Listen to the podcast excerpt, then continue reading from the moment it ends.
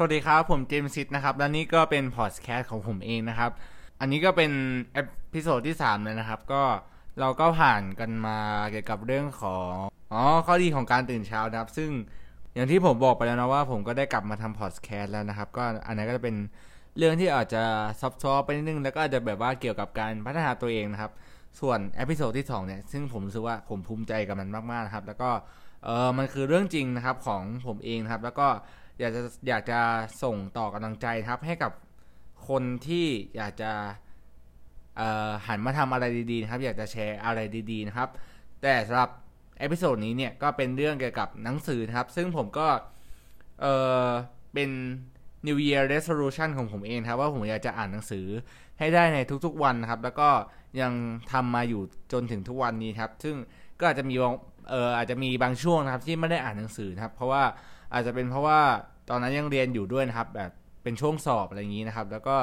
เอ่อเพราะว่าสั่งหนังสือไปแล้วหนังสือมาช้านะครับ ก็อันนั้นก็เราก็จะไม่โทษเขานะครับ หรือว่าเราจะไม่โทษการสอบหรือจะไม่โทษอะไรเนาะก็มันก็เป็นเรื่องที่ผ่านไปนะครับสำหรับตอนนี้ก็มีเวลาว่างแล้วเนาะผมก็อ่านหนังสือให้ได้ทุกวันเลยนะครับสำหรับตอนในวันนี้เนี่ยก็จะพูดถึงว่าวิธีการหาหนังสือครับที่เหมาะสำหรับคุณนะครับ ในสถานการณ์แบบนี้นะครับที่เราไม่สามารถที่จะ ออกไปร้านขายหนังสือได้เนาะที่จะเออไปหยิบจาก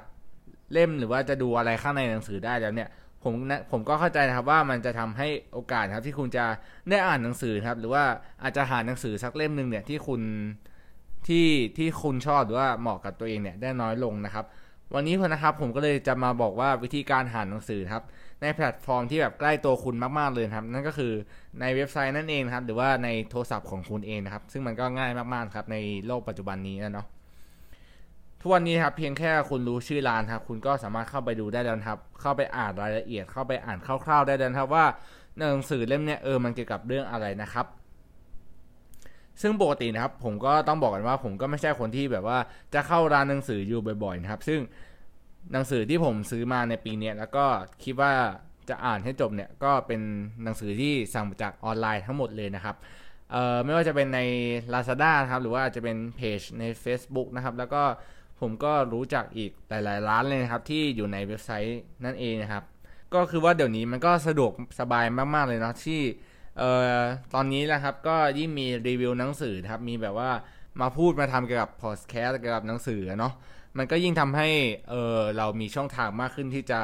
รู้รายละเอียดนะครับ หรือว่ารู้บางส่วนเกี่ยวกับหนังสือเล่มนั้น ๆ ได้นะครับ ซึ่งผมก็จะมาบอกมาแยกให้ทุกคนรู้แล้วกันครับว่าหนังสือเนี่ยมันมีอยู่กี่ประเภทนะครับ แล้วก็มีอะไรบ้างเนาะสำหรับประเภทแรกนะครับ นั่นก็คือหนังสือแนว fiction นะครับ ก็จะเป็นพวกเรื่องในจินตนาการครับหรือแบบเรื่องที่แต่งขึ้นมาเองนะครับ เช่นพวกนิยายหรือแบบ ที่ให้อะไรที่ให้มันให้ความบันเทิงนะครับสำหรับต่อไปเนี่ยก็คือ non-fiction ใช่ไหมก็จะตรงกันข้ามกับ fiction ครับก็คือหนังสือที่อ่านเพื่อให้ความรู้นะครับ หนังสือที่ผมชอบ ซึ่งมันเป็นหนังสือที่ผมชอบอ่านเลยครับ ก็คือหนังสือเกี่ยวกับการพัฒนาตัวเองครับ หรือว่าจะเป็นหนังสือเศรษฐศาสตร์ครับ หนังสือสังคมศาสตร์หรือแบบหนังสือวิชาการอะไรพวกเนี้ยก็จะเป็นพวกnon-fiction นั่นเองนะครับ หรือว่าหนังสือภาษาหนังสือสอนภาษาก็เองก็ตามนะครับ ก็คือ non-fiction นะครับ แล้วคุณจะหาหรือว่าจะดูยังไงครับ ว่าคุณชอบหนังสือแบบไหนนะครับ ก็ผมก็จะแนะนำง่าย ๆเลยครับว่าก็คือลองอ่านคำอธิบายของหนังสือเล่มนั้นก่อนครับ ไม่ว่าจะเป็นในเว็บไซต์นะครับ หรือว่าในเว็บไซต์ร้านขายหนังสืออย่างเงี้ยหรือว่าในเพจของสำนักพิมพ์ต่างๆครับ หรือว่าเพจร้านขายออนไลน์ก็ตามเนี่ยเขาก็บางเพจเนี่ยเขาก็จะมีบอกรายละเอียดนะครับของหนังสือเล่มนั้นอยู่นะครับ คุณก็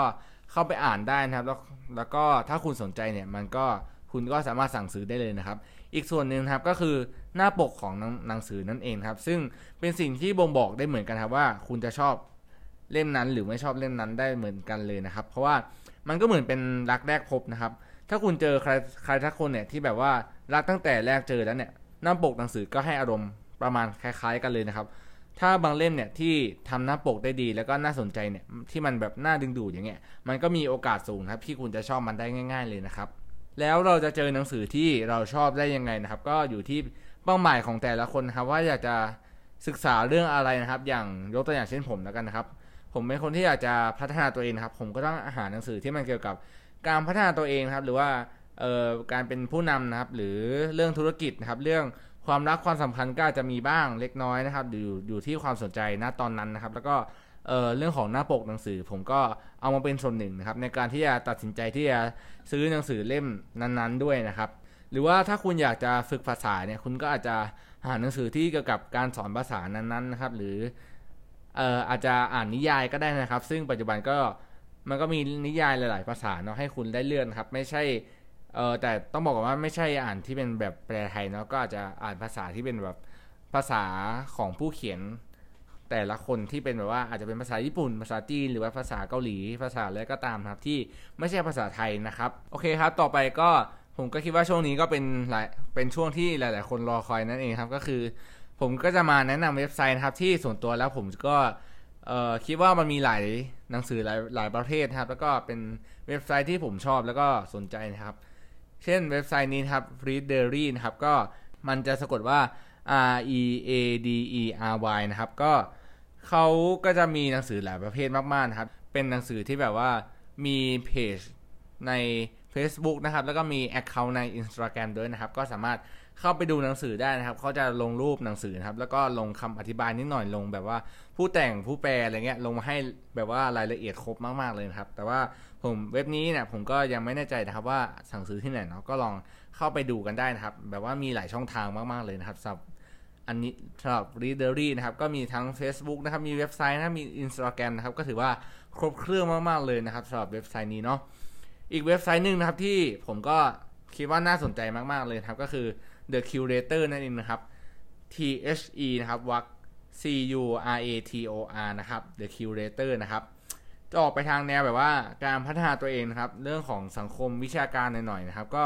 จะเป็นประมาณนี้นะครับ ส่วนความรักความความรักความสัมพันธ์เนี่ยที่ผมได้เข้าไปดูเนี่ย มันก็ยังพอมีอยู่บ้างนะครับ ก็คล้ายๆกับ Readery เนาะแต่ว่า เอ่อที่ผมไป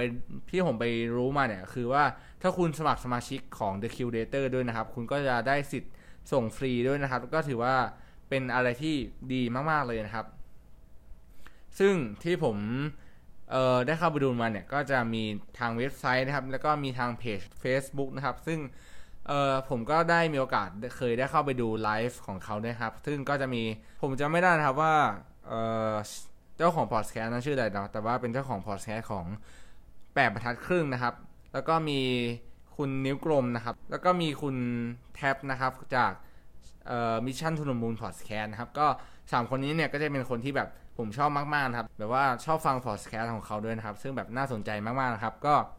เป็นอีกเว็บไซต์หนึ่งครับ The Curator เนาะที่ผมก็ชอบเหมือนกันนะครับ ก็วันนี้ก็จบไปแล้วนะครับสำหรับการวิธีการหาหนังสือเนาะสำหรับ หนังสือที่เหมาะกับคุณนะครับ ง่าย ๆ เลยก็คือคุณต้องรู้เป้าหมายของตัวเองนะครับ ว่าคุณอยากจะอ่านหนังสือแนวไหนนะครับ หรือว่าคุณอยากจะเอออยากจะพัฒนาตัวเองยังไงนะครับ หรือว่าอยากจะอ่านไปเพื่ออะไรเนาะถ้าคุณตอบคำถามกับตัวเองได้แล้วเนี่ยมันก็ง่ายมากๆแล้วนะครับ ที่คุณจะหาหนังสือที่เหมาะกับคุณนะครับ ก็ขอให้ทุกคนเนี่ยมีความสุขในการอ่านหนังสือครับ แล้วก็ขอให้มีความสุขกับการใช้ชีวิตนะครับสำหรับวันนี้ก็มีเพียงเท่านี้นะครับ สวัสดีครับ